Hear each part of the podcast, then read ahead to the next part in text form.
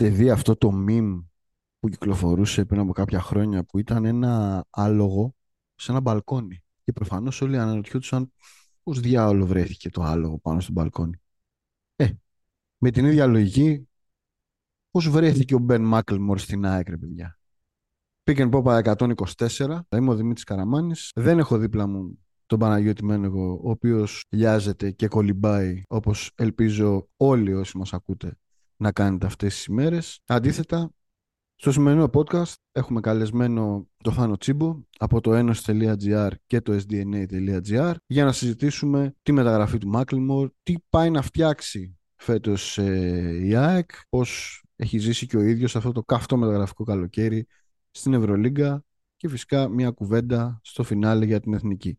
Πήγαινε πόπα 124, μας ακούτε στο betarades.gr Μπαίνετε στο betarades.gr για να ενημερωθείτε για τα πάντα. Μπαίνετε πρώτα απ' όλα για να δείτε ό,τι μεταγραφή έχει γίνει στα μεγάλα ευρωπαϊκά πρωταθλήματα. Μπαίνετε για να τσεκάρετε αποδόσεις, για να δείτε τα, τα roster, τι γίνεται τώρα στα προκριματικά και όλα αυτά. Μας ακούτε με την υποστήριξη της bet365.gr, οι καλύτερες αποδόσεις, ειδικά στοιχήματα. Έχει αρχίσει η δραστηριότητα σχεδόν παντού. Μπαίνουν μπρος στα μεγάλα πρωταθλήματα.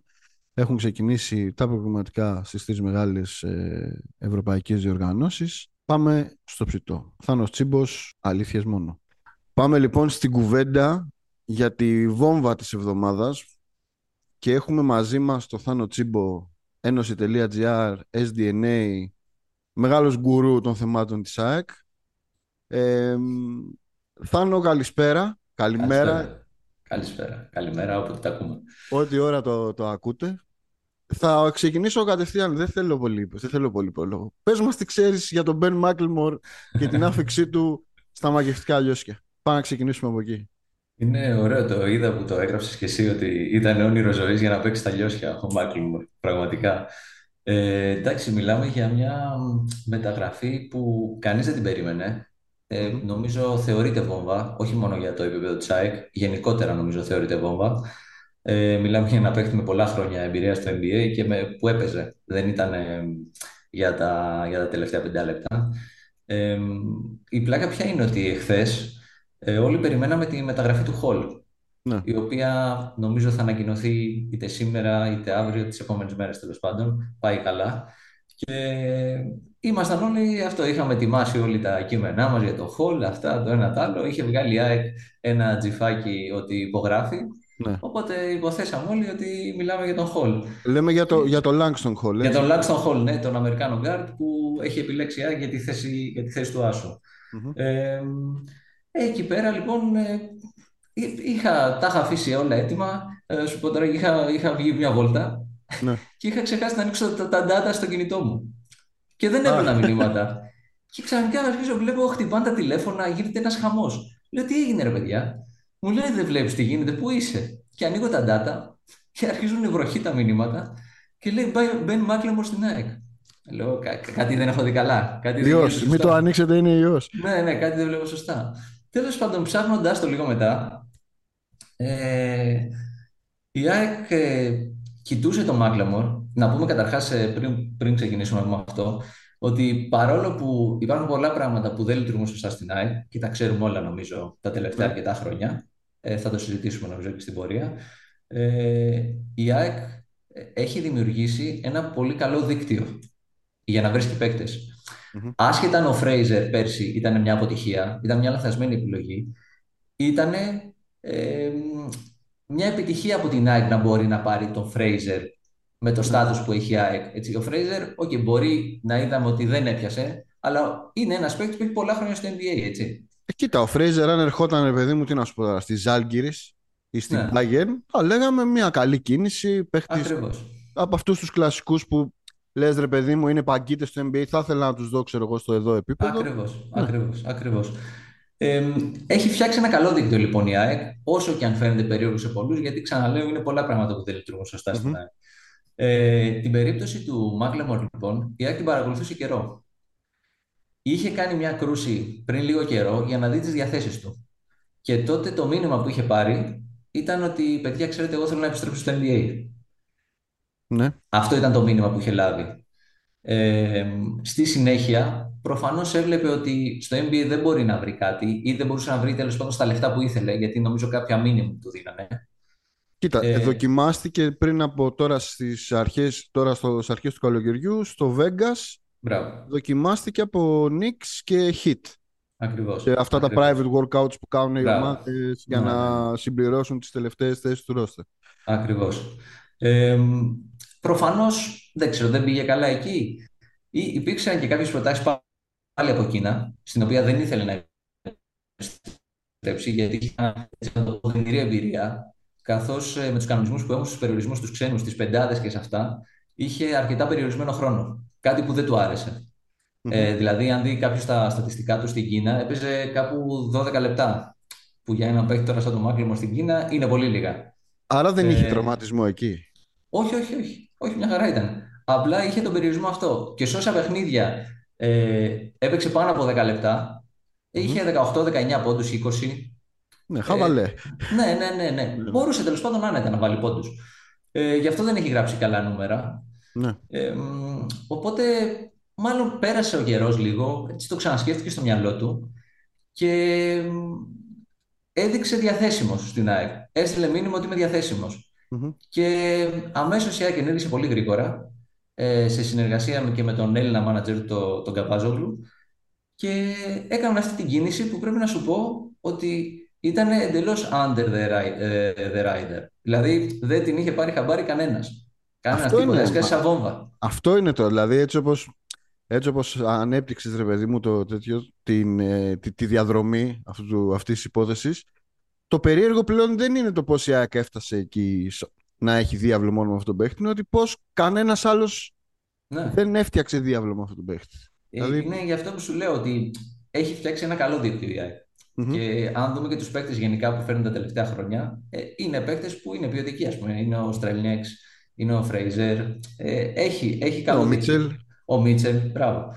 Ε, οπότε έγινε πραγματικότητα αυτή η μεταγραφή και εκεί που περιμέναμε τον Χολ, ξαφνικά μας προέκυψε Μάκλιμορ να πούμε ότι η ΑΕΚ κοιτούσε ε, για να ολοκληρώσει ας πούμε, τη, την περιφέρειά της, κοιτούσε για ένα playmaker, για ένα διάρρη, αν μπορούσε να είναι και κόμπο. Άκουσα, Μμμ. ο Μάκλιμορ δεν μπορούμε να πούμε ότι είναι κόμπο, είναι πιο πολύ διάρρη Όχι, νομίζω όχι. και πατάει και λίγο στο 3. Οπότε πλέον έτσι όπως το έχουν στο μυαλό του στην ΑΕΚ είναι ότι να υπάρξει ο Άσος, αν αυτός θα είναι ο Χολ, θα υπάρχει ο Μάκλιμορ στο 3, ο Μακρέι αυτόματα μετατίθεται, ε, ο Μάκλιμορ στο 2, ο Μακρέι δύο. αυτόματο, αυτόματα μετατίθεται στο 3 Μμμ. ε, και θα υπάρχουν και σχήματα επειδή τον υπολογίζουν σε off-screen καταστάσεις του Μάκλιμορ που θα αγωνίζεται και στο 3 όπως ήταν πέρσι κάπως ο Κένι Williams. Ναι, ναι, ναι. Εντάξει, Κάπως εκεί φαντάζομαι σε κάποια σχήματα που θα είναι ο Φιλιώνης και ο Χόλ, ας πούμε. Ακριβώς, ακριβώς έτσι να υπάρχουν κάποιοι από πίσω έτσι, να κρατάνε τα μπόσικα που λέμε Ναι, ναι. ε, και να γίνεται έτσι δουλειά. Αλλά Ωραία. νομίζω είναι μεγάλη μεταγραφική επιτυχία για την ΑΕΚ. Ωραία, να βάλουμε λίγο, να, να φτιάξουμε λίγο τη- το, το πορτρέτο του παίχτη. Έτσι, γιατί Ναι. υπάρχει, υπάρχει ο εξής, ε, η, εξής, ε, η εξής διαφοροποίηση. Υπάρχουν αυτοί που τον ξέρουν, έτσι, που βλέπουν NBA και Ναι. έχουν εικόνα τη, της λίγκας, που και αυτοί που δεν τον ξέρουν απλά ακούν NBA και λένε ήρθε τώρα για τα, για τα ένσημα. Λοιπόν, να πούμε ότι πρώτα απ' όλα είναι ένας παίχτης ο οποίος, το είπες και εσύ, είναι, είναι πολύ παιγμένος. Δηλαδή, είναι ένας παίκτης ο οποίος επιλέχθηκε στο, στο draft του 2013, το draft του Γιάννη, έτσι, έτσι, έτσι Ακριβώς. έχει, έχει μείνει στην ιστορία, αρκετά ψηλά, στο 7, ε, και μάλιστα ήταν λίγο η ιστορία του, μπορούμε να πούμε, κατά αναλογία με φέτος, έτσι, για, ε, ε, με την ιστορία του Whitmore, δηλαδή ένας πάρα πολύ καλός σουτέρ, Ναι. σνάιπερ στο, στο κολέγιο του, στο Κάνσας, ο οποίος τέλος πάντων είχε την ατυχία όπως πάρα πολλοί άλλοι και αυτός και, τα, και, και εκείνη η χρονιά και τα επόμενα χρόνια και κάποια προηγούμενα να καταλήξει στο Σακραμέντο. το Σακραμέντο το συζητήσαμε πάρα πολύ φέτος λόγω του Βεζέγκοφ που έχει, δεν έχει καμία σχέση η εικόνα της ομάδας με το καφενείο που ήταν τα προηγούμενα χρόνια. Τέλος πάντων, ο Μάκλιμορ έκατσε εκεί ε, 4-5 σεζόν, νομίζω. Ε, δεν έγραψε καλά νούμερα, αλλά ξέρει, η ιστορία με το Σακραμέντο είναι πολλοί έχουν γράψει καλά νούμερα, απλά ξέρεις, εκεί ακριβώς Ναι. δεν ήταν και ανταγωνιστική η κατάσταση. Ο Μάκλιμορ παρέμεινε στη Λίγκα για ε, ε, πόσα σεζόν για, Νομίζω 9 σεζόν. για 9 σεζόν με 571 μάτς, 556 στη regular, 15 στα playoffs και υπάρχει μια στροφή καριέρας του Μάκλιμορ από το 19 και μετά όπου στην πραγματικότητα αυτός ο παίκτης γίνεται σουτέρ μόνο. Δηλαδή στα, στο shot profile που έχει ο Μάκλιμορ από το 19 και μετά 8 στα 10 σουτ που παίρνει είναι τρίποντα. Και σε αυτά τα 8 στα 10 σουτ που είναι τρίποντα σουτάρει με 38%. Δηλαδή δεν είναι ότι απλά έκανε τη δουλειά, την έκανε καλά. Νομίζω ότι πολύ ενδεικτική σεζόν ήταν η χρονιά του στο Houston, που ήταν ένα σύστημα που τον βόλευε πάρα πολύ ε, με, με usage από το Harden να μοιράζει και όλα αυτά. Είναι μια καριέρα η οποία τελειώνει ή δεν ξέρω, μπαίνει σε παύση ε, με τη χρονιά στο Portland πρόπερση όπου και εκεί κάνει μια πολύ, ένα πολύ καλό τελείωμα σεζόν στο, στο Portland η μέση όρη του συνολικά ε, είναι 9 πόντι στην καριέρα του στο NBA. Είναι ένας παίκτης ο οποίος έχει σε όλη την καριέρα 50, πάνω από 50% true shooting εκτός από τη ρόκη σεζόν του. Δηλαδή δεν είναι ένας παίκτης, για να προσπαθήσουμε το εξηγήσουμε, δεν είναι ένας παίκτης που α, έκανε μια-δυο καλές σεζόν σουτάρε ναι, ναι. και μετά έπεσε και ξέρω εγώ τον ξέχασαν και... Δηλαδή ο Μάκλιμορ είναι αυτό που λέμε, θα, θα, θα το πω σαν φίλος των Lakers, αν οι Lakers φέτος, εδώ που είναι, έκλειναν το Μάκλιμορ για την τελευταία θέση του ρόστερ, θα ήμουν ok. Δηλαδή, ναι. είναι, είναι, είναι αυτή η περίπτωση. Οπότε νομίζω ότι ξανά, ε, αν τον έπαιρνε, δεν λέω τώρα οι δύο, οι δύο μεγάλοι, τον έπαιρνε ρε παιδί μου η Μπασκόνια, αν τον έπαιρνε η Βαλένθια. Θα λέγαμε τέλεια, θα τον συζητάγαμε στο, στο group των παιχτών που έρχονται από το NBA στην Ευρώπη και είναι με ένα πολύ καλό κύμα ε, ταλέντου που έρχεται γιατί χάναμε διαρκώς ναι, ναι, ναι. Το λέγατε και στο προηγούμενο podcast. Ναι, ναι. ναι. Οπότε είναι, είναι μια εξαιρετική περίπτωση. Τώρα, ερώτηση. Ε, πριν μου κάνεις την ερώτηση, πριν μου κάνεις την ερώτηση, επειδή εσύ είσαι ο καθήλυνα αρμόδιος και νομίζω τον περιέγραψες πάρα πολύ καλά, Θέλω να σου πω έτσι κάποια στοιχεία, μιας και τα είπες, που επειδή τον έψαξα κι εγώ. Ναι. Ε, ισχύει αυτό που λες, ότι από κάποιο σημείο και μετά ε, αρχίζουν και ανεβαίνουν τα attempted three points, ε, ανεβαίνουν πάρα πολύ. Δηλαδή από εκεί που είχε 3-4 έχει πάει στα 6-6,5. Ναι, ναι. Ε, ένα στοιχείο είναι αυτό. Και ένα δεύτερο που δείχνει και αυτό που λες για το Houston. Έβλεπα λίγο στο Synergy πώς ε, μοιράζονται οι κατοχές του ε, στην επίθεση. Σε όλα του τα χρόνια έχει πάνω από 50% ε, των κατοχών του που βασίζονται στο shoot. Και αυτό το 50% χωρίζεται μεταξύ ε, spot, catch and shoot δηλαδή, και μεταξύ off screen. Συνήθως είναι σε μια ισορροπία, ξέρω εγώ, 30-20, 25-25, ναι. 25% το ένα, 25% το άλλο. Στη χρονιά του Houston, που είναι με το Harden, αυτό το 50% έχει μεταφραστεί σε 47% catch and shoot και 3% off screen. Ναι. Δηλαδή ναι. καθόταν κάπου αγκυροβολημένο, τέλος. Και περίμενε την πάση. Δεν έκανε τίποτα άλλο γιατί είχε την μπάλα ο Χάρντερ. Είναι, είναι τρομερό άμα το δεις στα, στα στοιχεία. Ναι, κοίτα, ε, εκείνη η επίθεση του Χιούστον ε, ίσως είναι από τις πιο στατικές επιθέσεις στην ιστορία του NBA. Ναι, ναι. Δηλαδή δεν είναι έτσι για να κάνουμε και μια, και μια ωραία αναδρομή γιατί ε, ε, να πούμε ότι η, η, εκείνη η επίθεση του Χιούστον δεν ξέρω, δεν ξέρω προφανώς νομίζω ότι δεν θα έχει αντίστοιχο ρόλο εδώ πέρα. Δηλαδή θεωρώ ότι εδώ θα έχει μπάλες στα χέρια του. Ναι, δηλαδή ναι. νομίζω και ως χειριστής θα προσπαθήσει να θα θέλει να κάνει πράγματα. Έτσι, γιατί ισχύει ο κανόνας ότι όταν φέρεις ένα καλό, είτε είναι στην Ευρωλίγκα, είτε είναι στην Α1, είτε είναι στο, στο 3on3 στο χολαργό. Έτσι, θα κάνει και παραπάνω δουλειές από αυτές που ξέρεις ότι είναι καλός. Ναι. Ε, εκείνο το Houston λοιπόν ήταν μια, μια τρομακτική κατάσταση που ο Harden έπαιρνε το κεντρικό screen και απλά μοίραζε την μπάλα δεξιά-αριστερά χωρίς κανένας να κινείται. Δεν είναι δηλαδή ναι, ναι. οι Warriors έτσι, ναι, που ναι, ναι. παίζουμε όλοι ανοιχτά, αλλά η κίνηση που υπάρχει είναι, είναι χαοτική. Ε, ερώτηση τώρα. Προφανώς μιλάμε για ένα παίχτη ο οποίο δεν ξέρω, προφανώ δεν μπορούμε να ξέρουμε τι λεπτομέρειε του, του συμβολέου αυτή τη στιγμή, αλλά το καλό σενάριο, υπάρχει ένα, υπάρχει ένα καλό και ένα καλύτερο σενάριο για την ΑΕΚ. Τα κακά είναι, δεν χρειάζεται να τα αναφέρουμε, τα κακά είναι να τις βγει, ξέρω εγώ... Κάτι σαν Φρέιζερ. Ναι. ναι. Εντάξει, υπάρχει ρε παιδί μου και το σενάριο, ξέρεις, έρχεται εδώ ένα μήνα, δεν καταλαβαίνει τι γίνεται, φεύγει. Έτσι, Ναι, δεν, δεν μ' αρέσει εδώ πέρα που, που ναι, ναι, γίνεται ναι. έτσι εδώ. ναι.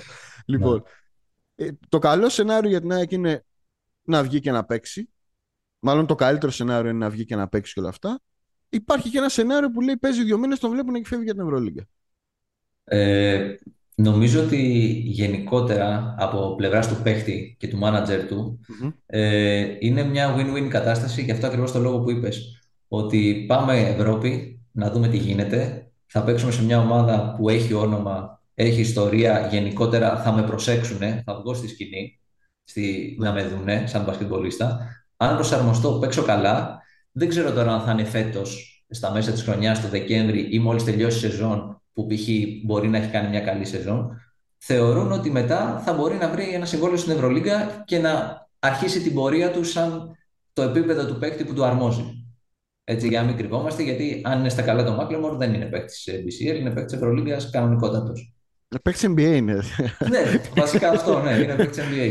Ε, αν δεν γίνει αυτό και όντως υπάρχει κάποιο θέμα ότι δεν έχει όρεξη για μπάσκετ, δεν, δεν, δεν, είναι τι είχαμε, τι χάσαμε. Εντάξει, τη δουλειά στην ΑΕΚ φαντάζομαι κουτσά στραβά θα την κάνει. Ναι. Αν δεν εντυπωσιάσει, ε, νομίζω θα βρίσκει κάποια συμβόλαια ή θα ξαναγυρίσει στην Κίνα. Δεν είναι κάτι δύσκολο δηλαδή θέλω να πω για τον παίκτη και, το, και τον ατζέντη του. Ωραία. Ε, θέλω να πάμε και στον άλλο, γιατί όπως, κα- όπως καταλαβαίνετε πριν από δύο επεισόδια λέγαμε για τους γκαλάκτικους του Παναθηναϊκού, έχουμε και εμείς γκαλάκτικους. Λοιπόν, ε, ε, δύο κουβέντες και για, και για Τζόρνταν Μακρέι. Ε, για Τζόρνταν Μακρέι, ναι. Ε, νομίζω ότι αυτή ήταν η πρώτη μεταγραφή που έδειξε τη θέληση της διοίκησης της ΑΕΚ και τη στόχευση του προπονητή και όλου του επιτελείου της ΑΕΚ για το πού θέλουν να το πάνε τη φετινή σεζόν. Μμμ. Ε, γιατί και ο Μακρέι, εντάξει, μπορεί πολλοί κόσμος να μην βλέπει πρωτάθλημα Ισραήλ, ξέρω εγώ, και να μην του λέει κάτι το όνομα, αλλά μιλάμε για ένα παίχτη με συνέπεια στα χρόνια και πάρα πολύ καλό σκόρερ. Δηλαδή ένας παιγμένος παίχτης στην Ευρώπη που Ναι. βγάζει το ψωμί του σκοράροντας. Και, στο, και, και η καριέρα του γεν- γενικά και πριν την Ευρώπη, ακόμα και, στα, και στο λίγο χρόνο που είχε ο, ο Μακρέι στο, στο NBA, είχε ακριβώς αυτά τα χαρακτηριστικά. Δηλαδή, microwave θα λέγαμε. Δηλαδή, Ναι, έμπαινε, ναι. έβαζε. Είχε Έτσι. πει, ένα, είχε πει μια τρομερή ατάκα ο, ο Σούμπερτ όταν ήταν συμπαίχτες τους Cavaliers ότι λέει παίζει να είναι λέει ο παίχτης με το καλύτερο ratio πόντων λεπτών που έχω, που έχω συναντήσει ποτέ. Δηλαδή όσο Σωστό, παίζει ωραίο. Ναι, ναι. Ωραίο. βάζει. Ναι. Ε, οπότε έχει κάνει μια καταπληκτική σεζόν πέρσι. Καταπληκτική σεζόν Στη με τη Χάπουελ. Χάπουελ. Στη Χάπουελ, στην οποία να πούμε ότι έφυγε και πήγε στη θέση του Αγγόλα. Έτσι, για να δούμε τα, το πώς τα φέρνει η ζωή. Πονάει, πονάει αυτό. Μην το λες αυτό το όνομα, πονάει. Πονάει, ναι, το ξέρω. Αλλά έφυγε λοιπόν από τη Χάπουελ και υπήρξαν πάρα πολύ μεγάλη πίεση στη διοίκηση της Χάπουελ που τον άφησε να φύγει και δεν τον κράτησε μετά από αυτά που έκανε πέρσι. Ε, είναι και αυτός μια μεγάλη επιτυχία της ΑΕΚ που νομίζω ότι σε αυτό το κομμάτι πέρα από το πώς προσεγγίζουν κάποιο παίχτη μετράει πολύ και η παρουσία του Ζαν Πλάθα. Ναι. Νομίζω είναι βέβαιο αυτό. Δηλαδή το να σε παίρνει, να μπορεί ο Πλάθα να σηκώνει το τηλέφωνο και να σε παίρνει είναι ένα πλεονέκτημα για την ΑΕΚ αυτή τη στιγμή. Ναι. Και οπότε ε, νομίζω ότι φέρνοντας ένα παίχτη που ξέρεις ότι βρέξει χιονίσει, ε, night in, night out που λέμε, θα σου έχει 12-15 πόντους στο νερό. Είναι ένα καλό ξεκίνημα για να αρχίσεις να χτίζεις γύρω από αυτό. Ναι, νομίζω ότι είναι ε, ασφαλής μεταγραφή ο ναι, ναι, ναι. Μακρέι. Είναι Δηλαδή safe. είναι safe. Προφανώς και οι παίχτες ας πούμε, που υπήρχαν πέρσι στο ρόστερ υπήρχαν κάποιοι πολύ καλοί παίχτες, δηλαδή και ο Μίτσελ και ο, ο αγαπημένος μου Κένι Williams Ναι. ε, ήταν σταθερές, αλλά δεν ήταν κανένας αυτός ο παίχτης. Δηλαδή μπορεί να φέρναν άλλα πράγματα στο τραπέζι, αλλά δεν είναι ότι είχες παίχτη. Αυτό που λες ότι στη μέρα που βαριέται θα βάλει 14 ρε παιδί μου. ναι, ναι, ναι, ναι. Τη μέρα που έχει κέφια ή στη μέρα που μπαίνει και βάζει τα δύο πρώτα σουτ και τον τζαντίζει ο προσωπικός του αντίπαλο, μπορεί να βάλει 30. ναι, ναι. Δεν έχει πρόβλημα, δεν το, δεν το λυπάται. Όχι, όχι. Και μ, επειδή είδα και τα παιχνίδια του όλα τα περσινά στο EuroCup, που είναι έτσι ένα πιο ασφαλές δείγμα σε σχέση με το Ισραήλ, που οι άμυνες είναι εντάξει λίγο πιο ανοιχτές, λίγο πιο χαλαρές, λιγότερη τακτική.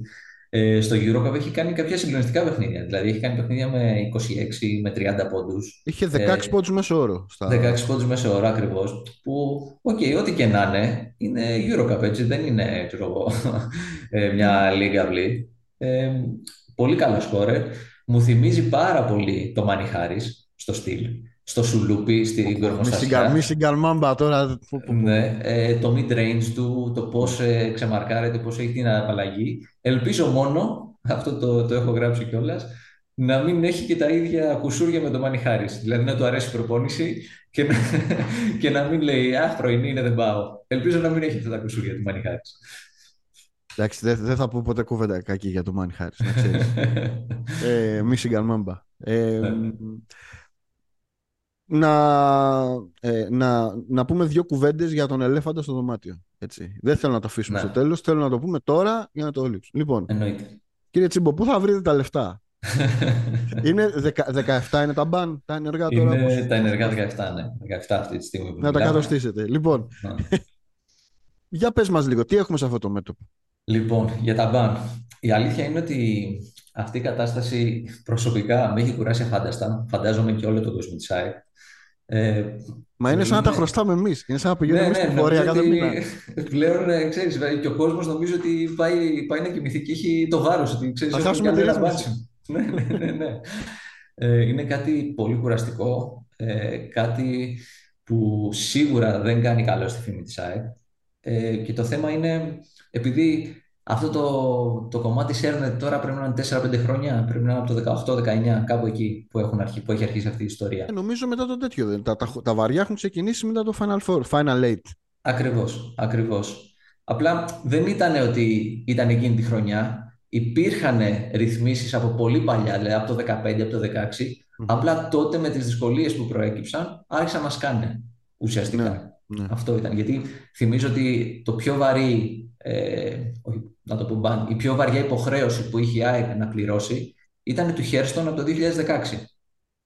Μαλίκ Χέρστον. Μαλίκ Χέρστον.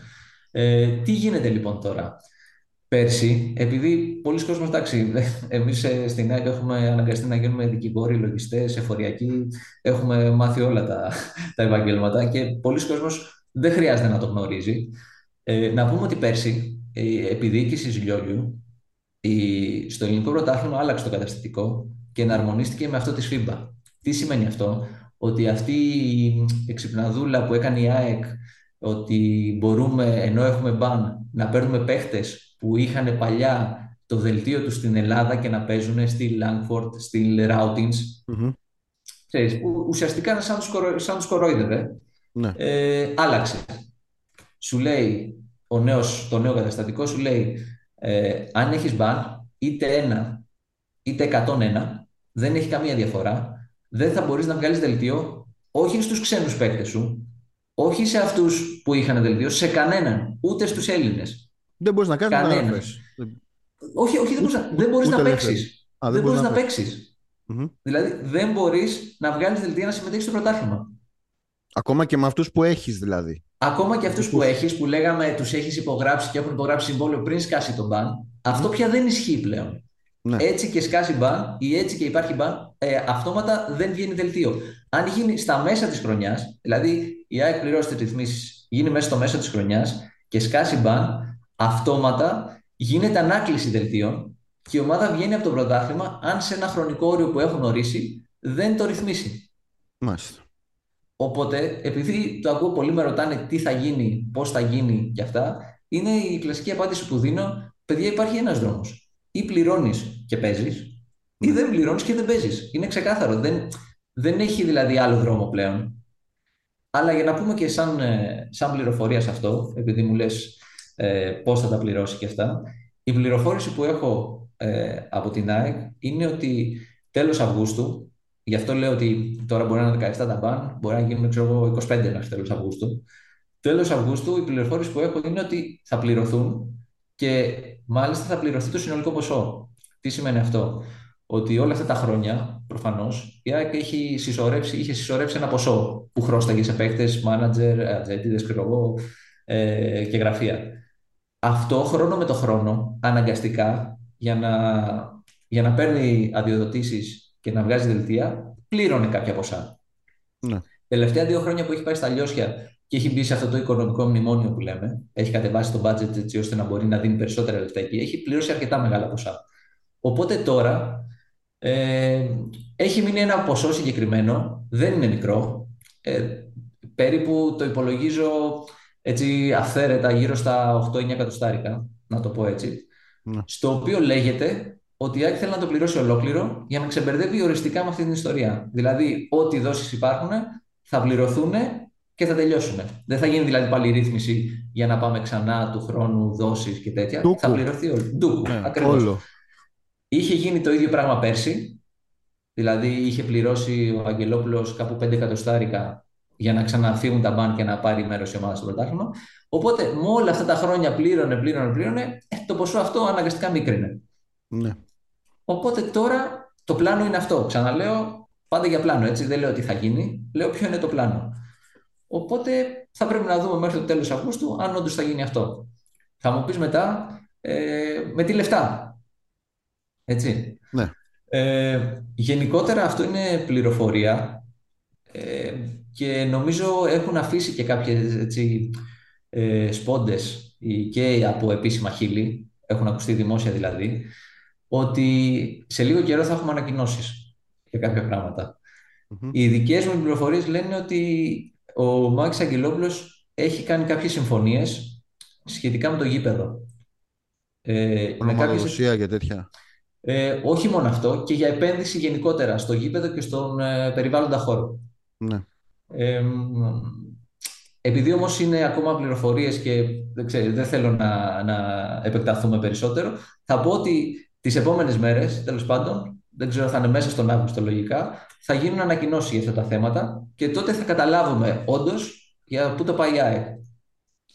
Ναι, όντως, κοίτα, με, με δεδομένο το, το πλαίσιο που περιέγραψες, που νομίζω είναι και ε, το πλαίσιο με τα, με τα δελτία και αυτά έτσι, που Μμ. νομίζω είναι normal και απολύτως λογικό το να, το να ισχύει αυτό, δηλαδή αυτό εναρμο- η εναρμόνιση με το, με το κανονισμό της FIBA. Συγγνώμη να σε διακόψω, ότι αυτό το ήθελε και η ΑΕΚ. Δηλαδή και η ΑΕΚ το θεώρησε ότι είναι σωστό βήμα. Παρόλο που εκεί- για εκείνη δεν τη συνέφερε εκείνη τη στιγμή- τη, τη στιγμή, το θεώρησε και η ΑΕΚ σωστό. Μάλιστα. ναι, εντάξει. Επί της αρχής που λένε ρε παιδί μου. Ναι, ναι, Τώρα ναι. άμα, άμα σου έρθει το, το κακό, Ναι. εντάξει. Ε, νομίζω είναι αρκετά σαφές αυτό το ή, ή πληρώνεις και παίζεις ή Ναι. τα λέγαμε. Ναι, δηλαδή ναι, ναι. Προφανώς σήμερα συζητάμε για Μάκλιμορ, για Μακρέι και όλα αυτά. Ε, αν η ΑΕΚ μέχρι ξέρω εγώ, την αρχή του πρωταθλήματος φαντάζομαι έτσι. Αυτή είναι μια... Ε, λίγο πριν αρχίσει το πρωτάθλημα, ναι. Ναι. Αν δεν έχει λύσει το, το βασικό της θέμα, αυτό το, ε, αυτό το επεισόδιο θα είναι μουσειακό. Ναι. θα είναι οριακά fantasy. Έτσι. Ναι, ναι. Ε, ωραία. Ε, λίγο πιο ταυτοτικά. Είδα και τη συνέντευξη τύπου του Ζουάν Πλάθα, Ζωάν, έτσι, ναι. πως μας ενημέρωσε ο Καταλανός ότι είναι το όνομά του Ναι. και θα τον λέμε, θα τον λέμε Πλάθα, δεν θα τον λέμε Ζουάν, εντάξει, Ναι, ναι, ναι. θα συνεννοηθούμε. Γιάννη που λέει και ο κύριος Νικολάου. Γιάννης, Γιάννη. ναι. Ε, νομίζω ότι δεν γίναμε. Ε, είδα τη συνέντευξη, της, πα- ε, τη συνέντευξη τύπου της παρουσίασης του, του coach. Έγινε, έγινε μια ερώτηση σχετική για το, για το στυλ που φαντάζεται ότι μπορεί μένα, να... ναι, απ- από, από τον καλεσμένο μας έγινε η ερώτηση. Ε, από το, στ- για το στυλ που φαντάζεται να, να παίξει. Το απέφυγε, το απέφυγε με την έννοια, είπε ρε παιδί μου ένα πράγμα ότι παιδιά τα χαρακτηριστικά των παιχτών και μετά Ναι, ναι. θα το δούμε. Η αλήθεια όμως είναι ότι ο Πλάθα δεν είναι κανένας άγνωστος. Έτσι. Δηλαδή, ταυτότητα έχει αυτός ο coach και θα ήθελα λίγο να συζητήσουμε αυτό. Δηλαδή, με βάση αυτά που έχουμε δει α- από ένα coach ο οποίος είναι πολλά χρόνια στο κουρμπέτι, έχει ξεκινήσει, θα έλεγα, με- θα, θα έλεγα στραβά, με ποια έννοια. Έχει ξεκινήσει ως βοηθός του Μάλκοβιτς για το μπάσκετ που Ναι, αν ναι, πάμε ναι, ναι. αυτό Ναι. δεν είναι πολύ καλό, αλλά έχει, είναι κομμάτι μιας ε, σχολής, ε, μιας της, όχι ακριβώς nouvelle vague, αλλά ενός τέλος πάντων κύματος νέων, νέας σκέψης στο, στο ισπανικό μπάσκετ που έχει πολύ συγκεκριμένα χαρακτηριστικά. Δηλαδή υπάρχουν κάποιοι που μπορεί να φτάσουν στο ακρότατο, ας πούμε, ξέρω εγώ, πε, πε, πενιαρόγια, πάνω Ναι, κάτω. ναι, ναι. 30 τρίποντα. Ναι, υπάρχει Πασκουάλ που είναι λίγο πιο, πιο μαζεμένο. Σεταρισμένος, ναι. Ναι, αλλά γενικά ακόμα και στο σετ, ρε παιδί μου, Πασκουάλ υπάρχει ταχύτητα. Γενικώς δεν μιλάμε για ένα μπάσκετ στατικό. Είτε επιλέγουμε να παίξουμε σε πολλές κατοχές, είτε, είτε όχι. Πώς την, πώς τη βλέπεις αυτή τη φάση, τι, τι θεωρείς ότι θα κάνει ο Πλάθας στην ΑΕΚ; Η αλήθεια είναι, ναι, και εγώ περίμενα εκεί να μου δώσει κάποια στοιχεία στη συνέντευξη τύπου, γι' αυτό τον ρώτησα. Ναι, Γιατί πάνω κάτω και εμείς ξέρουμε, ρε παιδί μου, πώς είναι, αλλά πώς το βλέπει και εκείνος. Γιατί εντάξει, μην ξεχνάμε ότι όπως και οι παίχτε και οι προπονητές εξελίσσονται. Δηλαδή, το πώς προπονούσε και πώς έφτιαχνε ομάδες πριν 10 χρόνια μπορεί να είναι εντελώς διαφορετικό με τώρα. Ε, Έχοντας δει, ε, νομίζω, τις ομάδες του και επειδή προφανώς τις έψαξα, νομίζω ότι η καλύτερη του δουλειά ήταν στη Μάλαγα. ναι, ναι. Και τα πιο Που πολλά χρόνια νομίζω. τα πιο πολλά χρόνια και με, τα, με πολύ καλά αποτελέσματα με, και με το Eurocup και και και.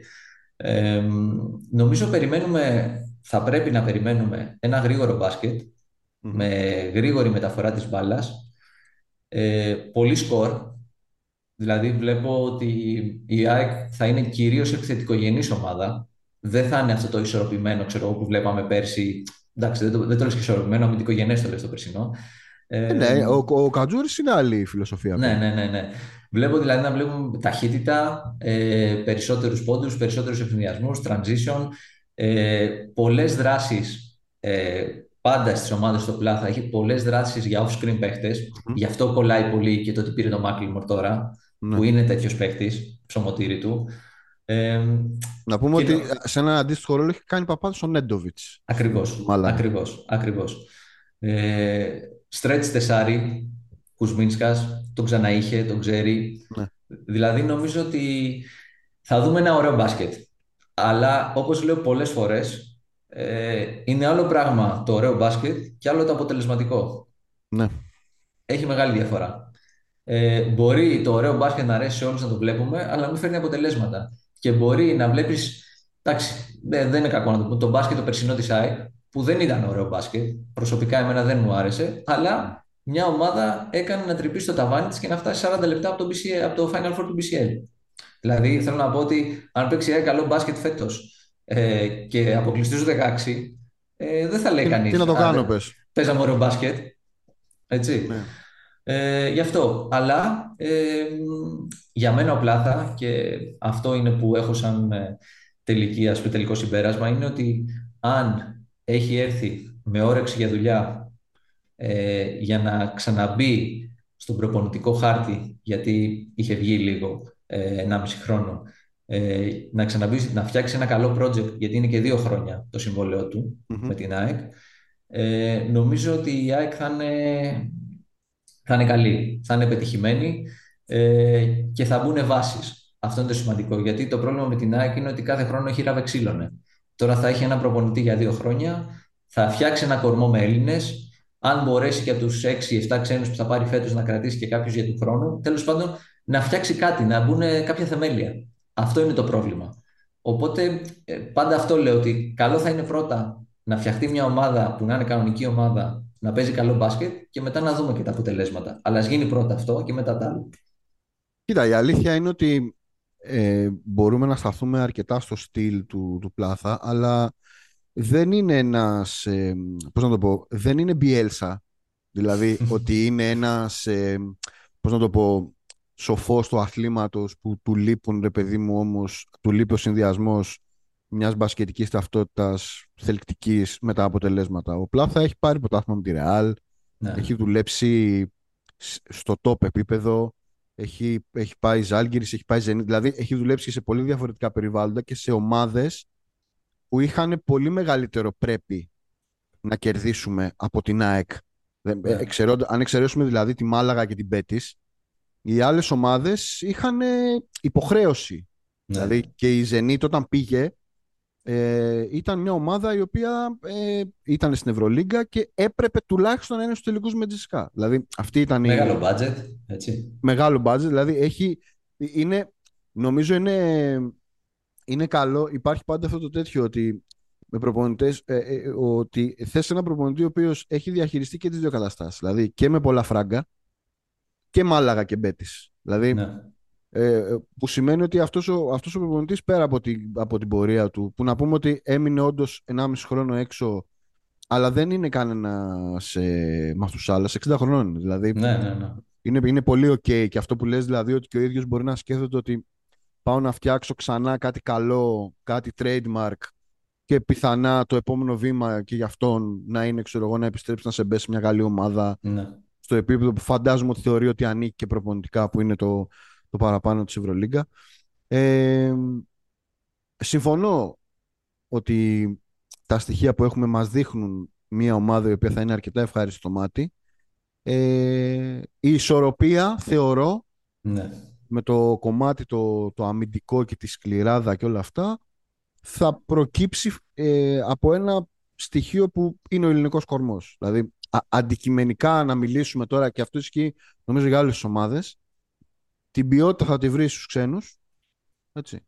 Γιατί αν είχαμε παιδιά ποιότητα στους Έλληνες στην Α1 να, να, να αναβλύζει και να ξεχυλίζει Ναι, ναι. θα, θα, δεν θα ήμασταν τώρα να συζητάμε αν θα πάει ο Λούτζης, αν θα πάει ο τέτοιος στην Ναι. Εντάξει, θα- ε, αν ο Γουόκαπ είναι Έλληνας ή ο Ντόρση είναι Κουβανός. Λοιπόν, Ναι. ε, τι έχουμε τώρα μέχρι στιγμής για, το, για τον ελληνικό κορμό; Ποιοι, ποιους έχουμε στο ρόστερ, Ωραία. ε, τι, τι μπορεί να ακούς ξέρω εγώ, για πιθανές προσθήκες Ναι. αυτό; Ε, λοιπόν, αυτή τη στιγμή η ΑΕΚ σαν ε, συμβόλαια ενεργά αυτή τη στιγμή Έλληνε- Έλληνες είναι ο Φλιώνης, ο οποίος είναι και αρχηγός της ΑΕΚ, έτσι, νομίζω το έχει κερδίσει δικαιωμα- δικαιωματικά. Τσάρας, ναι. Μιτσάρας, ναι. Είναι ο Καράμπελας, ο οποίος ήταν πέρσι ιδανικός στον Απόλλωνα, επέστρεψε φέτος κανονικά, υπολογίζεται στην ΑΕΚ. Ε, είναι για μένα μια πολύ σημαντική μεταγραφή του Νετζίπογλου, ο- Ναι, το βέβαια. οποίο είναι, είναι ένα παιδί πολύ εξελίξιμο και νομίζω ότι ε, έχουν λείψει από την ΑΕΚ τέτοιες μεταγραφές τα τελευταία χρόνια. Δηλαδή οι Έλληνες που έπαιρνε ήταν ή ε, από, από αυτούς που λέω εγώ ανακυκλώνονται στην Α1 ε, και που έχουν ένα συγκεκριμένο ταβάνι. Ο Νετζίπογλου ακόμα δεν ξέρουμε τι ταβάνι έχει. Αν χρησιμοποιηθεί καλά στην ΑΕΚ και δουλέψει, νομίζω μπορεί να γίνει ένας πάρα πολύ καλός παίκτης. Ε, και είναι σημαντικό ότι παρά το νεαρό της ηλικίας του είναι πολύ παιγμένος. Έχει Ναι. παίξει δηλαδή πάρα πολλά παιχνίδια. Δεν είναι ε, 21 και θα πεις άντε να τον βάλω ένα πεντάλεπτο γιατί δεν ξέρει ακόμα πώς να πατήσει. Είναι κανονικός παίκτης που υπολογίζεται σαν κανονικός. Ε, Όντως, ε, έχεις, έχεις πολύ δίκιο γιατί υ- υπάρχει, υπάρχουν αυτές οι κατηγορίες παιχτών. Ξέρω εγώ, είναι παίχτες οι οποίοι έχουν παίξει στους δύο μεγάλους, ας πούμε, και δεν τα κατάφεραν, ξέρω εγώ, και μετά αρχίζουν και ψάχνουν ναι. την καριέρα τους και τη σταδιοδρομία τους, τέλος πάντων, στα, στο επόμενο επίπεδο και ανακυκλώνονται. Ο Νετζίπογλου είναι ένα παιδί το οποίο έρχεται από τον Άρη ε, μπόλερ, θα πω εγώ, δηλαδή έχει τέτοια χαρακτηριστικά. Δεν, έχει, δεν είναι ακριβώς Έλληνας παίχτης ο Νετζίπογλου. Ναι. Δηλαδή, με την έννοια ότι το βασικό, αν πεις ρε παιδί μου, τι είναι ο Νετζίπογλου, τι- ποιο είναι το βασικό πράγμα που ξέρει να κάνει ο Νετζίπογλου, είναι να τη βάζει μέσα. να, το, να το πω έτσι. Δηλαδή, έχει, έχει τέτοια στοιχεία. Και όντως είναι από αυτό που λέμε, ρε παιδί μου, η καλή του από κάτω επίπεδου. Έτσι. Δηλαδή, Ναι. η, η, η up and coming. Όχι το Αυτοί up- που έρχονται. Αυτοί που Μπράβο. έρχονται. Ο- Δηλαδή, Ε, ναι, δηλαδή πες. ο, ο Φλιώνης όταν ήρθε στην ΑΕΚ από τον Άρη Μμ. δεν είχε αυτό το προφίλ. Άλλο αν εξελίχθηκε και δούλεψε σωστά και έγινε αυτό που έγινε τώρα. ναι, Ε, Ο ναι. Νετζίπογλου έρχεται σαν ένας πολύ upcoming. Ε, προχθές, λοιπόν, για να πάμε και πιο μέσα, στη ρακέτα υπάρχει ο Κουζελόγλου που επέστρεψε, είναι μια ok λύση safe. Δεν υπάρχουν και πολλά ελληνικά τεσσάρια που να μπορούν να έρθουν στην ΑΕΚ.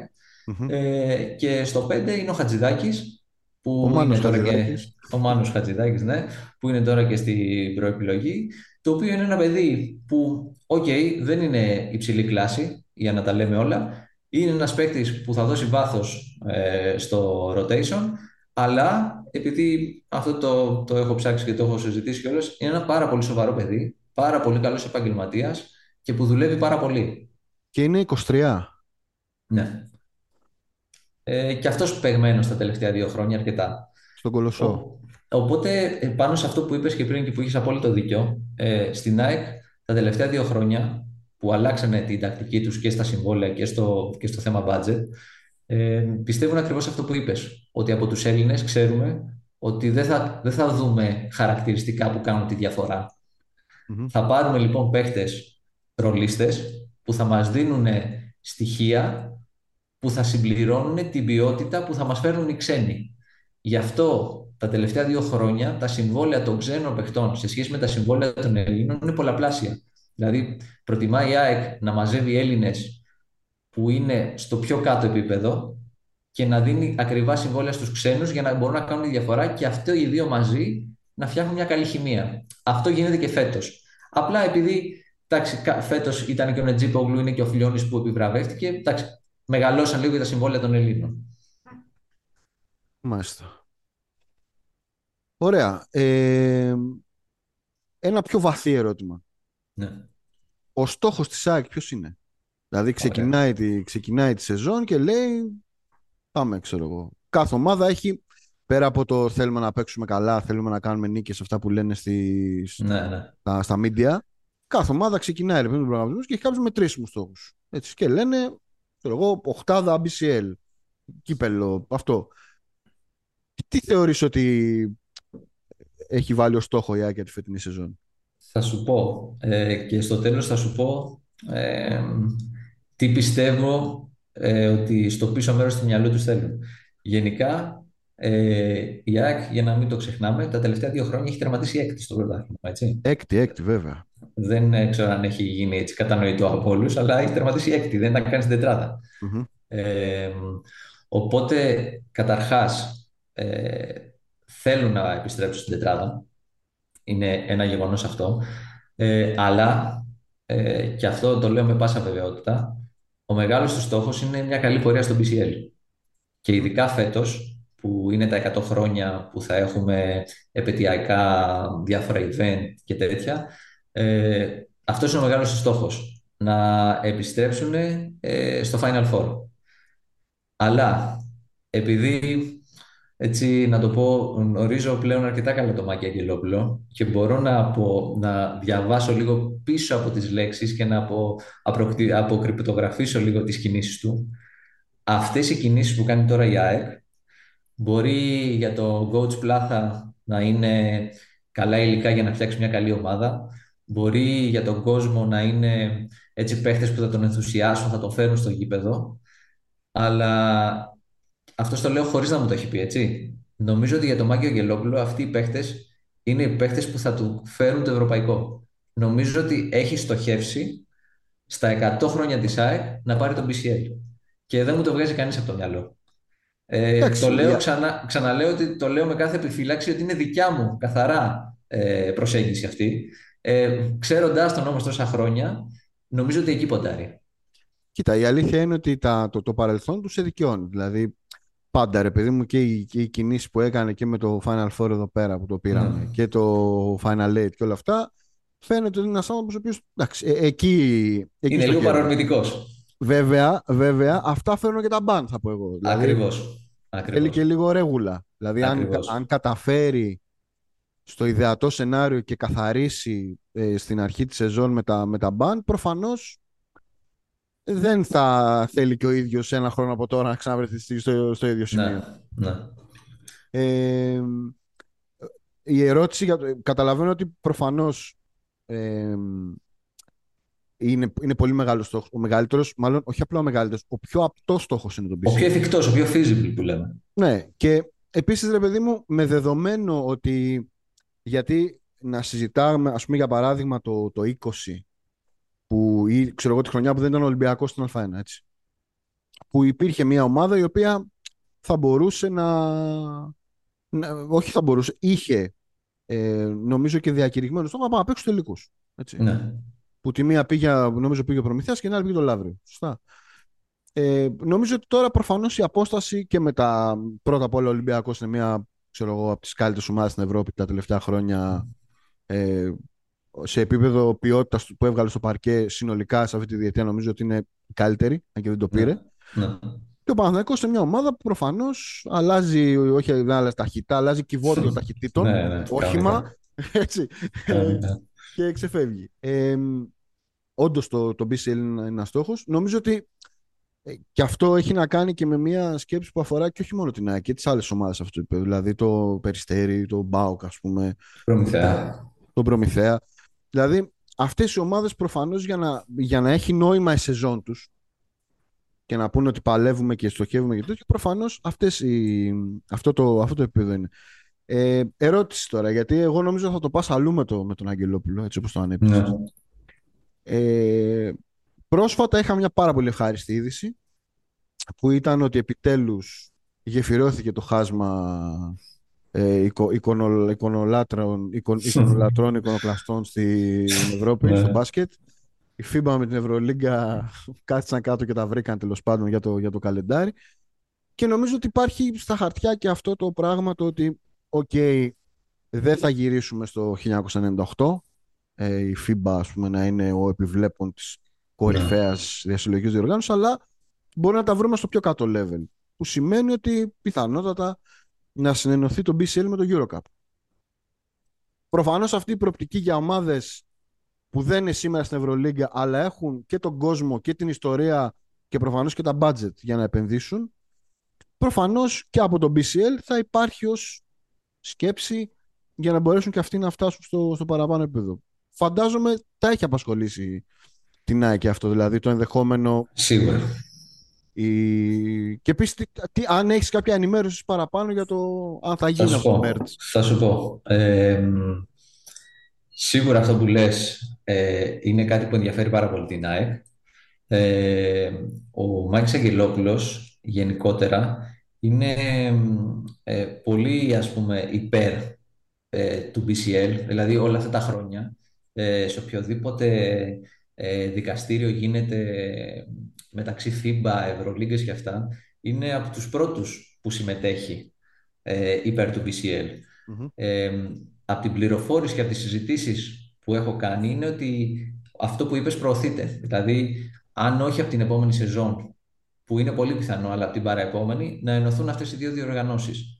Έτσι ναι. ώστε ε, να δίνει ε, εισιτήριο για την Ευρωλίγκα για μία ή δύο θέσεις και οι τελευταίοι της Ευρωλίγκας να, να έρχονται κάτω. Δηλαδή στη νέα διοργάνωση. Το πρόβλημα σε αυτό είναι ότι, και γι' αυτό νομίζω καθυστερεί, ότι δεν έχουν βρει τι θα κάνουν με τις ομάδες που έχουν συμβόλαιο. Ναι, δηλαδή, ναι, δεν μπορεί να Αυτή, ναι, μια ομάδα που έχει συμβόλαιο πώς θα επιβαστεί. Οπότε είναι κάτι που ακόμα βρίσκεται σε συζητήσεις νομίζω. Ε, αλλά ε, δεν θα αργήσει. Θεωρώ ότι δεν θα αργήσει γιατί ξαναλέω και από την ΑΕΚ η πληροφόρηση που έχω είναι ότι προχωράει και ότι συμμετέχουν όλοι σε αυτό. Ναι και νομίζω να το πάρουμε και σε επίπεδο, πώς να το πω, σε μια γενική συζήτηση αναβάθμισης του, του προϊόντος νομίζω ότι είναι μια καλή μέση λύση. Δηλαδή το να, ναι. το να, το να δώσεις πραγματικά χώρο δυνατότητα σε ομάδες που θέλουν ρε παιδί μου να κινηθούν στο παραπάνω επίπεδο χωρίς όμως να έχουν τα εγγυημένα και τα μεγέθη και τα στάτους που έχουν οι ομάδες που υπάρχουν τώρα στη, στην Ευρωλίγκα να κάνουν αυτό το βήμα. Δεν νομίζω ότι υπάρχει άλλος τρόπος. Δηλαδή η, η οποιαδήποτε άλλη συζήτηση είναι λίγο είτε ιδεαλιστική αυτό το αν να ενισχύσουμε τις εθνικές λίγκες, α, τα παιδιά ναι, μας να μην φεύγουν στο εξωτερικό και, και αυτά. Έτσι. το οποίο δεν, δεν υπάρχει, δηλαδή δεν υπάρχει το εμπορικό πουλ για να το στηρίξει αυτό. Και η, η Α1 είναι ένα case study για αυτό το πράγμα. Δηλαδή, ναι. δεν ξέρω, υπάρχει χορηγός για το πρωτάθλημα σήμερα που μιλάμε τώρα; Δεν ξέρω. Ε, νομίζω όχι. λοιπόν. Θέλεις να δημιουργήσεις το δικό σου στοίχημα; Τότε μπορείς να δοκιμάσεις το Bet Builder της Bet365. Ποιος, πότε, ποιο Πόσα. Η απόφαση είναι δική σου. Το στοίχημα είναι δικό σου. Μπορείς να κατεβάσεις την εφαρμογή της Bet365 για να δεις γιατί είναι το αγαπημένο όνομα διαδικτυακού στοιχήματος στον κόσμο. Πάμε να κάνουμε ένα φινάλε τώρα, αφού είπαμε τα... αφού το κάναμε κυτρινό μαύρο μονοπάτι, έτσι, να το, ναι, να το ναι, αυτό. Ναι. Πώς καταλαβαίνετε, τον έδιωξα τον άλλον για πάγια μπάνια, πήρα όλο. Ναι. Λοιπόν, ε, θέλω να μου πεις, γιατί προφανώς και έχεις παρακολουθήσει όλο αυτό το καυτό μεταγραφικό καλοκαίρι στην Ευρωλίγκα. Ε, θέλω να πεις πώς το ζεις, ρε παιδί μου. Δηλαδή το πε, περίμενες ναι. από το χαμό. Ξέραμε ότι ο Παναθυναϊκό προφανώς θα ενισχυθεί, αλλά όλο αυτό το πράγμα, ο Παναθυναϊκό και, και Μπαγόκερ, Τζαμπάρι ναι, ναι, Πάρκερ, δηλαδή. Μια, μια, δεν, δεν ε. νομίζω ότι έχουμε ζήσει ένα τέτοιο καλοκαίρι τα τελευταία Το σκεφτόμουν, το σκεφτόμουν και εγώ πραγματικά. Νομίζω ότι τόσες πολλές μεταγραφές ε, τόσο μεγάλη κίνηση, τόσες πολλές φήμες, τόσες πολύ ε, καλοί παίχτες, δηλαδή από τους top 10 παίχτες της Ευρωλίγκα να μετακινούνται με τέτοιο τρόπο, να έρχονται παίχτες από το NBA, στυλ Χουάντσο, στυλ Κέμπα Walker. Νομίζω ότι δεν πρέπει να έχουμε ξαναζήσει τέτοιο καλοκαίρι, αλλά και για να προσθέσω ότι σε αυτά που δεν έχουμε ξαναζήσει, νομίζω δεν έχουμε ξαναζήσει και τόσες πολλές παπάντζε.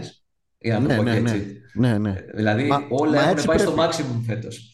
Μα έτσι, μα έτσι πρέπει. Κοίταξε, η, η αλήθεια είναι ότι αν έχεις, όποιος παρακολουθεί NBA, δηλαδή η, η παπάντζα που ξεκινάει όχι στην off-season, στη, στην trade deadline. Δηλαδή Ναι, αυτό που ζουν αυτοί, αυτό που ζούμε εμείς τώρα, αυτοί το ζουν Φλεβάρι.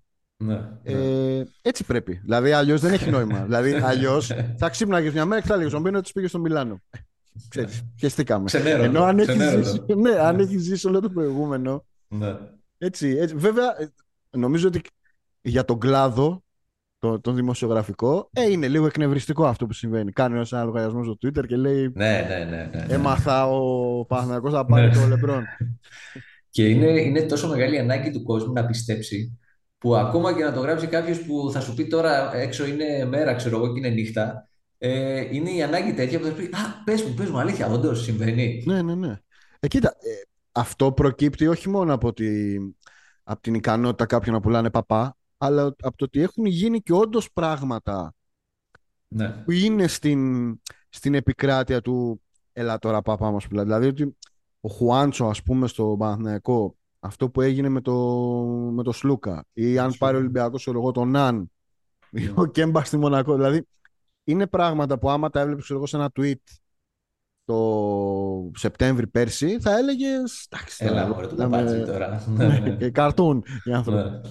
Ναι. Ναι. Όχι, είναι, είναι, έχει πραγματικά πάρα πολύ ενδιαφέρον και για μένα τουλάχιστον που ε, μου αρέσει να γράφω για παίκτες, να τους αναλύω το προφίλ τους και αυτά, είναι η καλύτερη μου, να στο πω έτσι. Ναι. Αλλά νομίζω ότι ε, είναι καλό να υπάρχει αυτό το ενδιαφέρον γενικότερα και κυρίως ε, αυτό που έχει κάνει ο Παναθηναϊκός φέτος, ε, αυτό που η αλλαγή κυβωτίου που λες και εσύ, η αλλαγή όχι απλά στάτους, ε, βοηθάει πολύ το ελληνικό μπάσκετ γιατί θα ξανατραβήξει πολλά βλέμματα πάνω του. Δηλαδή, Ναι, ναι.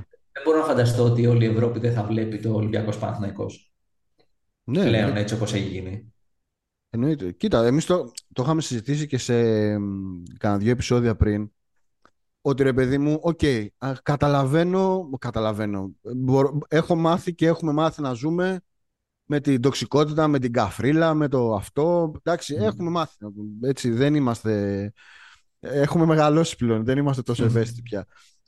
Ε, είναι όμως, μπορείς να την καταπιείς πιο εύκολα, μπορείς να συνηθίσεις να ζεις μαζί της, αν οι ομάδες είναι Το. elite, ρε παιδί μου. Ναι, ναι. Δηλαδή αυτό το ότι είτε ο ένας να είναι χάλια, είτε ο άλλος να είναι χάλια, είτε και οι δύο να είναι στη μιζέρια και να ψάχνονται και αυτό, εκεί, εκεί είναι που είναι, δεν μπορείς Δεν να το παλεύεται. παλέψεις. Δεν Αν οι παλεύεται. ομάδες όμως είναι superstars, δηλαδή οι ομάδες ας πούμε ο Ολυμπιακός Παναθηναϊκός της προηγούμενης δεκαετίας, έτσι, της δεκαετίας εκεί στο, στο τέλος στο τέλος του Παναθηναϊκού, ε- εκεί στο, τη, τη, της σεζόν που, που πήραμε τρία σερί, δηλαδή Έγινε, 11, ναι, 12, ναι. 13. Ε, τρομερό, τρομερά ματς. Εκεί, οκ, ε, και πάλι υπήρχε η καφρίλα και πάλι υπήρχε η τοξικότητα. Αλλά εντάξει, έβλεπες στο παρκέ ομάδες οι οποίες ήταν ε, πολύ εντυπωσιακές. Και ομάδες Ναι. οι οποίες αυτό ακριβώς ότι φέρνανε και κόσμο, ρε παιδί μου. Δηλαδή Ναι, ε, ναι, κινούσαν πάρα πολύ το, το ενδιαφέρον. ναι. Ισχύει. Ε, περιμένεις κάτι άλλο από αυτούς τους δύο στο, στο παζάρι; Ε, ή, θεωρεί- ή, ή αν θεωρείς ότι, ξέρεις, ένα είναι αν περιμένεις, ένα είναι ότι, ότι εσύ εκτιμάς ότι ξέρω, εγώ, ο Ολυμπιακός πρέπει να πάρει ένα τέτοιο ή ο Παναθηναϊκός πρέπει να Ναι. πάρει ένα, έναν άλλον.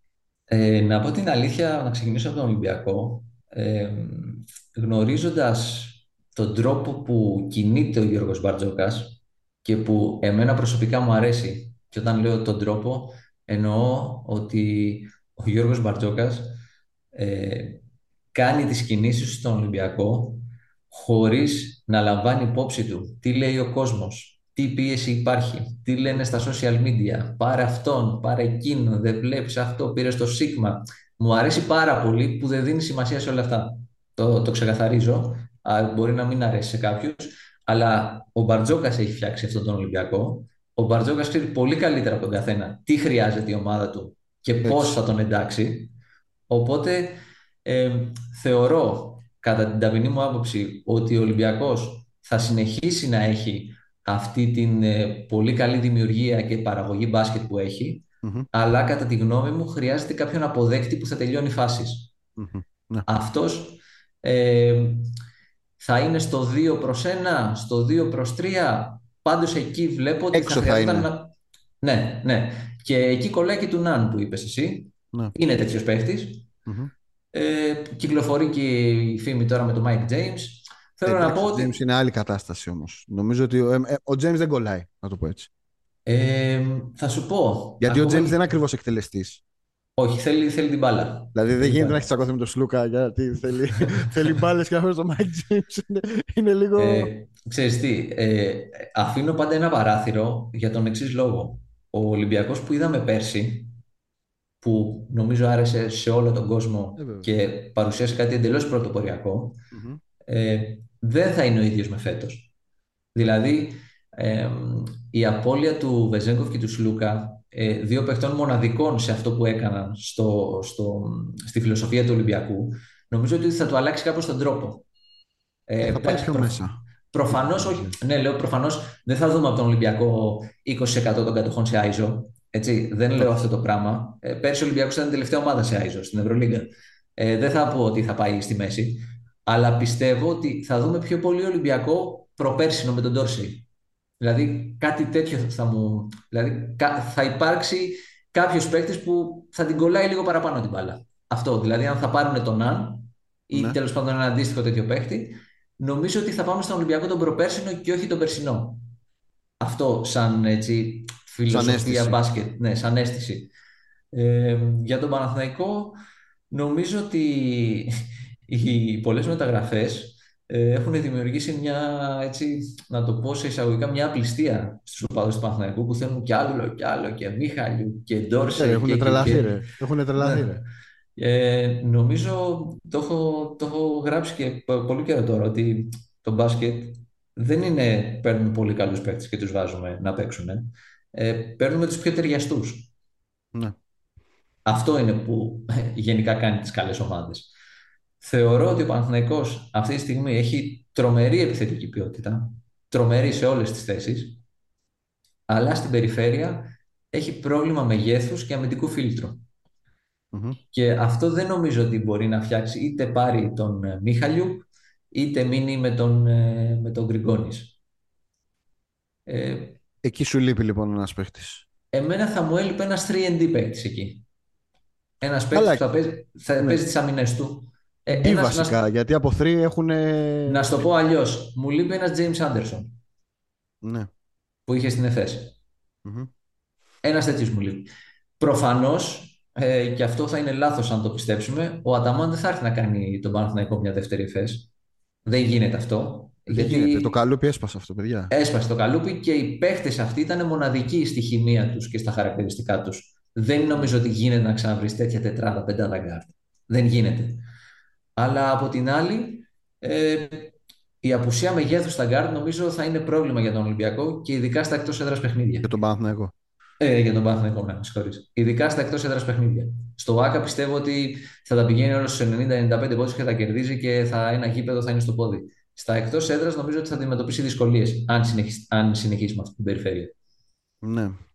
Κοίτα, η, η, η δική μου η αίσθηση για τον Παναθηναϊκό είναι ότι ε, εγώ δεν τον φοβάμαι τόσο. Μάλλον να, να το ξεκινήσω αλλιώς.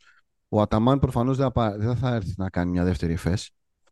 Αλλά ο Αταμάν έχει συγκεκριμένο πράγμα στο κεφάλι του για το πώς βλέπει τον μπάσκετ και πώς το αντιμετωπίζει. Και μπορώ να πω ότι σαν coach είναι αρκετά διαφορετικός από τον Μπαρτζόκα, ας πούμε. Δηλαδή, Ναι, ναι, ναι. ο, ο βαθμός ελευθερίας, να το πω έτσι, να, να, να το, μα- μάλλον, δεν είναι ακριβώς αυτό, αλλά το, το λέμε έτσι για να συνοηθούμε. Δεν είναι δηλαδή ότι ο Μπαρτζόκας τους έχει αυτό το που κυκλοφορεί ότι τους βάζει να λύνουν εξισώσεις, έτσι. ε, έχουν, προφανώς υπάρχουν βαθμοί ελευθερίας και στο μπάσκετ του Ολυμπιακού, απλά υπάρχουν συγκεκριμένοι ε, υπάρχει μια εμπιστοσύνη, υ- υ- υπάρχει ένα basket instinct του πλέον. Ο Ολυμπιακός παίζει ένα basket instinct του. Δεν είναι ότι υπάρχει ένα playbook 80 σελίδων που ο Walkup το έχει στο, στο περικάρπιό του και κοιτάει το επόμενο play. Λες και είναι ο quarterback στο, στο NFL. ναι, ναι. Ο Αταμάν δίνει περισσότερες ελευθερίες ε, και στον, ε, κυρίως στα guard θα πω εγώ. Δηλαδή είναι ένα μπάσκετ το οποίο δεν, δεν θυμάμαι εγώ ομάδα του Αταμάν ακόμα και ως- όχι μόνο στην Εφές και στη Γαλατά που ήταν ας πούμε. είναι ομάδες οι οποίες κατά βάση ε, ξεκινάνε από, το, από τα γκαρντ. Ε, υπάρχει και ένα σενάριο βέβαια, αν πάρουν ξέρω, το Μιχαλιούκ, αυτή η ομάδα να είναι τόσο καλή μπροστά, που τα αμυντικά της θέματα να μην, να μην τη ζορίσουν τόσο πολύ. Το πρόβλημα πάντα είναι σε αυτή τη διοργάνωση, επειδή μιλάμε για ματς, επειδή μιλάμε για καταστάσεις της μιας βραδιάς, ότι μπορεί να πάθει ζημιά χοντρή. Δηλαδή, μπορεί όντως να κάτσει. Δεν, υπάρχει και το παράδειγμα της ίδιας τη ΕΦΕΣ. Δηλαδή, η ΕΦΕΣ έχει πάρει το προηγούμενο ευρωπαϊκό της, το πήρε βάζοντας και κερδίζοντας το τελευταίο σου τον Ολυμπιακό σε ένα άθλιο μάτς. Άθλιο. Ναι. Ναι. Εκεί που λες δεν γίνεται να δούμε πιο άθλιο μάτς, έρχεται και ο τελικός και τελειώνει 59-58. Δηλαδή, ναι, δηλαδή η, η, αλήθεια είναι ότι σε αυτή τη διοργάνωση τις καλές επιθετικές ομάδες μπορεί κάποιος να τις κατεβάσει σε ένα-δύο βράδια. Πολύ. Ναι. Δηλαδή να επιτραπεί λίγο παραπάνω το physicality, να καταπιούν λίγο τη σφυρίχτρα, ξέρεις, αυτά τα... Ξέρεις τι, το, το έχω συζητήσει πολύ τελευταία αυτό και με προπονητές και με άλλους ε, μπασκετικούς έτσι φίλους ε, και φέρνω παράδειγμα την Παρτιζάν. Η Παρτιζάν φέτος έτρεχε την πιο αποτελεσματική επίθεση της Λίγκας, της Ευρωλίγκας ναι. και την χειρότερη άμυνα. Mm-hmm. Ήταν 1 και 18, τα ακριβώς αντίθετα. Και λέγαμε όλοι, βλέπεις ότι παρόλο που συμβαίνει αυτό που είναι πρώτη φορά στα χρονικά, ε, πάει ντουγρού για Final Four. mm Δεν θα ασχοληθώ με αυτά που έγιναν με το Γιούλ, με, με, με που αλλοίωσαν το αποτέλεσμα. Θα μιλήσω για το πέμπτο ματς της σειράς. Ναι. Έτσι, η Παρτιζάν εκεί, έχοντας βγάλει το μεγαλύτερο κομμάτι από αυτό που λέμε καλύτερη επίθεση της Λίγκας, προηγείται με νομίζω 18 πόντους. Ναι. 18 πόντους ήταν σε κάποιο σημείο μέσα στη Ρεάλ και τελικά χάνει το μάτς γιατί δεν μπόρεσε 16-17 λεπτά να κρατήσει 18 πόντους. Δηλαδή το πρόβλημα του είμαστε η τελευταία άμυνα της Λίγκας υπερίσχυσε στο τέλος όταν άρχισε να γίνεται αυτό που λες λίγο πιο φυσικά, λίγο, να ναι. καταπιούμε λίγο τη σφυρίχτρα. Δηλαδή θέλω να πω ότι δεν ξέρω αν μόνο με την επίθεση μπορείς να φτάσεις σε Final Four. Δηλαδή είναι ακόμα πολύ debatable. Ε, θεωρώ ότι αν έχεις μια καλή επίθεση, αλλά η άμυνά σου δεν σου λέω να είναι top, αλλά αν είναι μέσα στις πρώτες 10 της Λίγκας, κάτι μπορεί να γίνει. Αλλά να είσαι 1 και 15-18, νομίζω είναι δύσκολο και φάνηκε από την Παρτιζάν. Μάλιστα.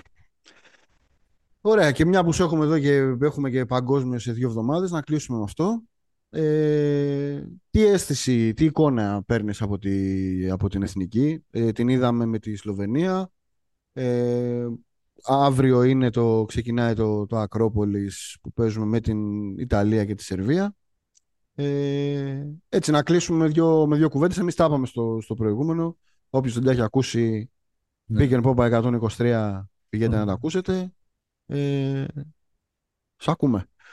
Ε, καταρχάς να πω ότι γενικώς με την Εθνική προσπαθώ να είμαι αντικειμενικός γιατί είναι η πιο αγαπημένη μου ομάδα η Εθνική Μπάσκετ. Δηλαδή, το πιο φουστανέλα σχόλιο που έχει ακούσει ποτέ. Ε, ε, είναι ναι, φου, φουστανελά το σχόλιο, το παραδέχομαι. Ναι. δηλαδή την έχω πιο πάνω, ξέρω εγώ, και από την από συλλογικά. Ε, ναι, ναι. Τέτοια. Του μπάσκετ. Του μπάσκετ, ε, ξαναλέω, του μπάσκετ μόνο. Ε, ναι, αυτή, ε, κοίτα τώρα, αυτοί μας κάνανε ανθρώπους, η αλήθεια είναι. Ακριβώς. δηλαδή, ε, και εμένα να είχες στη δεκάδα, θα έλεγα πάμε ομαδάρα, ε, ξέρω εγώ, να τους σκίσουμε. Ναι. Αλλά για να μιλήσουμε σοβαρά έτσι και λίγο πιο αντικειμενικά, νομίζω ότι η απουσία του Γιάννη ε, αλλάζει μεν την ψυχολογία της ομάδας ότι δεν έχουμε το superstar αυτό που θα μας οδηγήσει αλλά αναγκάζει κατά κάποιο τρόπο περισσότερα ε, παιδιά να βγουν μπροστά να παίξουμε άλλη ψυχολογία είναι άλλο πράγμα να ξέρεις ότι έχω το superstar μου και πρέπει να κάνω όλες τις βρωμοδουλειές για να είναι αυτός σε comfort zone και να παίρνει τα shoot που πρέπει και άλλο πράγμα να ξέρεις ότι θα έχω την ελευθερία μου, θα κάνω κι εγώ το κομμάτι μου. Θα πάρω κι εγώ το shoot μου. Θα πρέπει να είμαι κι εγώ έτοιμος. Και είναι και πιο ευχάριστο έτσι, να μιλήσουμε σε λίγο, λίγο πιο Σωστά. του δεκόρ πράγματα. Είναι πιο καλά περνάει ο Λούτζης τώρα από το. Προφανώς. να πει Μιχάλη, κάνε, κάνε δύο φάουλ. Ακριβώς. Ακριβώς. Και επίσης ένα δεύτερο κομμάτι που θέλω να τονίσω και το θεωρώ πάρα πολύ σημαντικό. Ε, πιστεύω πάρα πολύ στην ψυχολογία του underdog. Είναι τρομερή διαφορά η περσινή ομάδα που έλεγες πάει για μετάλλιο και αν δεν πάρει μετάλλιο θα μιλάμε για αποτυχία και πολύ διαφορετικό το φετινό που λέμε ότι αν φτάσουμε στους 8, ε, σχεδόν θα βγούμε στους δρόμους να πανηγυρίσουμε. Ναι. Ε, με αυτά λοιπόν, έχοντας πει αυτά, ε, νομίζω ότι είναι ξεκάθαρο ότι αυτή η εθνική έχει ταβάνι, είναι περιορισμένων δυνατοτήτων, αλλά ε, αν βοηθήσουν οι συγκυρίες και εννοώ με τα σταυρώματα, με τις ομάδες που θα συναντήσουμε και αυτά, ε, δεν θα μου κάνει έκπληξη να φτάσει εκεί που θα έφτανε και μια, μια ομάδα που θα ήταν πλήρης. Γιατί; Γιατί η χημεία, η ψυχολογία που είπα, τα παιδιά αυτά ε, έχουν καλό προπονητή, μην το ξεχνάμε αυτό, έχουν mm. προπονητή τον Ιτούδη. Ε, αν, αν δέσει όλο το γλυκό, που υπάρχουν έτσι, εντάξει προφανώς έχει αδυναμίες, αλλά αν δέσει όλο το γλυκό, εγώ είμαι αρκετά αισιόδοξος και θέλω να πιστεύω ότι η αισιοδοξία μου αυτή δεν είναι από αυτό που σου είπα πριν, ότι είμαι φουστανελά, mm. αλλά βασίζεται σε, σε μπασκετικά. Δεν θέλω να σχολιάσω το παιχνίδι με τη Σλοβενία, γιατί ειδικά το δεύτερο ήταν κάτι μεταξύ All-Star Game, παιχνίδι επίδειξης. Ε, Καλά, ειδικά το δεύτερο ημίχρονο ήταν. Ναι, ναι, ήταν κάτι τέτοιο. Δεν, δεν μπορείς να βγάλεις συμπεράσματα. Το μόνο που μπορείς να βγάλεις είναι ε, για την ψυχολογία και για την ε, ατομική κατάσταση κάποιων παικτών. Που είδαμε τελικά ότι ο Μίτογλου είναι πολύ καλύτερος από ό,τι το περιμέναμε. Mm-hmm. Ότι ο Λούτζης είναι έτοιμος να αρπάξει την ευκαιρία. Ε, περιμένω πιο πολλά πράγματα από τον Λαριτζάκη. Περιμένω ναι, περισσότερα ναι. πράγματα από τον Ρογκαβόπουλο. Ε, τον οποίο ξέρεις, έχω, του έχω μεγάλη δυναμία. Ναι, ναι, ναι. Γενικά. Ε, τον είδα μετά τον αγώνα, του λέω πάμε να ανέβεις λίγο ακόμα παραπάνω. Δεν είναι εντάξει, τα, τα πήρε τα σουτάκια του. Εντάξει, ναι, αλλά αυτά τα σουτ πρέπει να τα βάλει. Είναι σουτ που τα βάζει με κλειστά μάτια. Πρέπει να τα βάλει. Δηλαδή του λέω ανέβα, μου λέει εντάξει, σιγά σιγά μου λέει θα γίνουν όλα. Ανέβω. Ε, είμαι αισιόδοξος. Ε, πάντα όμως ξαναλέω ότι αυτή η ομάδα έχει ένα ταβάνι έτσι, Επιθετικά που, κατά κύριο λόγο. Επιθετικά σίγουρα. Που και επειδή ερώτησα και τον coach στη συνέντευξη τύπου τι θέλεις, ποιο θέλεις να είναι το χαρακτηριστικό αυτής της ομάδας, μου είπε θέλω ξεκάθαρα να είναι η άμυνα. Θέλω όταν είναι η μπάλα κάτω να πέφτουν οι τρεις παίχτες να την πιάσουν. Ναι, ναι, ναι. Θέλω να, να είμαστε σκληροί πίσω, να τους πνίγουμε για να μπορούμε μετά να βρίσκουμε εύκολους πόντους στον ευθυνιασμό γιατί θα έχουμε πρόβλημα στο, στο set play. Με τη Σλοβενία δεν το είδαμε αυτό. Ήμασταν πολύ κακοί αμυντικά και στα δύο μάτς. Ναι. Εντάξει, στο, στο, στο Άκα κλέψαμε μπάλες. Κυρίως ο Θανάσης. Θα σου πω, στο πρώτο μάτς ε, δεχτήκαμε 91 πόντους. Ναι. Στο δεύτερο μάτς δεχτήκαμε 78 με τον Ντόνσιτς να μην παίζει δεύτερο ημίχρονο. Ναι, ναι, ναι. Ε, και άμα δεις και τα analytics ε, και στα δύο μάτς έχουμε παραπάνω από ένα πόντο ανακατοχή. Mm. Δηλαδή για άμυνα αυτό είναι κακό. Και το είπε, δηλαδή και το είπε και ο coach προς τιμήν του, ότι δεν θέλουμε αυτό το πράγμα, θέλουμε κάτι καλύτερο. Ναι, ναι, ναι. Γι' αυτό περιμένω τα μάτια τώρα με Σερβία και Ιταλία, που σίγουρα θα είναι και σε καλύτερη κατάσταση και η ομάδα και οι αντίπαλοι, να δούμε πώς θα, πώς θα εξελιχθεί. Μάλιστα, εντάξει. Εγώ είμαι από τους απεσιόδοξους. Εσύ είσαι. Φουστανελάτο, το είπαμε. Είσαι στη, στο, ε, ε, είπες ακριβώς, ακριβώς αυτά που έλεγε ο Μένεγος στο προηγούμενο επεισόδιο ότι όλα αυτά αμυντικό φίλτρο, ένα μάτς είναι άμα, άμα ναι, μας ναι, κάτσει ναι. με τη Λιθουανία μπορεί να βρεθούμε... Δικός μου, δικός μου. Ε, εντάξει. Παραμένω, παραμένω σκεπτικιστής, μπορεί να το κάνω και αγούρι. Μπορεί να το κάνω και αγούρι. Μακάρι, Δεν ξέρει κανείς. Λοιπόν, Θάνος, ευχαριστώ πάρα πολύ. Εγώ, εγώ ευχαριστώ. Αυτά λοιπόν για το κίτρινο μαύρο μονοπάτι του Ben McLemore και όλα όσα μας έχουν απασχολήσει στο φετινό καλοκαίρι με τα μάτια στραμμένα στο πιο σημαντικό γεγονός της περίοδου που είναι προφανώς το μου το μπάσκετ. Πήγαινε Πόπα 124, ε, μας ακούτε στο πεταράδες.gr όπου μπαίνετε και ενημερώνεστε για τα πάντα όλα, ρόστερ, ουσίες, πώς προχωράει, πώς συνεχίζει το μεταγραφικό παζάρι και φυσικά επισκέφτεστε το bet365.gr για να δείτε τις καλύτερες αποδόσεις, για να οργανωθείτε. Τώρα που αρχίζουν και πληθαίνουν οι διοργανώσεις οι μεγάλες και τα μεγάλα πρωταθλήματα που μπαίνουν στην τελική ευθεία πριν την εκκίνησή τους, άλλα έχουν ξεκινήσει, άλλα ετοιμάζονται να ξεκινήσουν. Τα προκριματικά του Champions League του Europa και του Europa Conference. Φυσικά τσεκάρετε και τις αποδόσεις οι οποίες έχουν βγει για το παγκόσμιο κύπελο και τα φαβορή και τα outsider τα οποία αξίζει να ρίξετε μια ματιά. Μέχρι την επόμενη φορά, stay hopeful.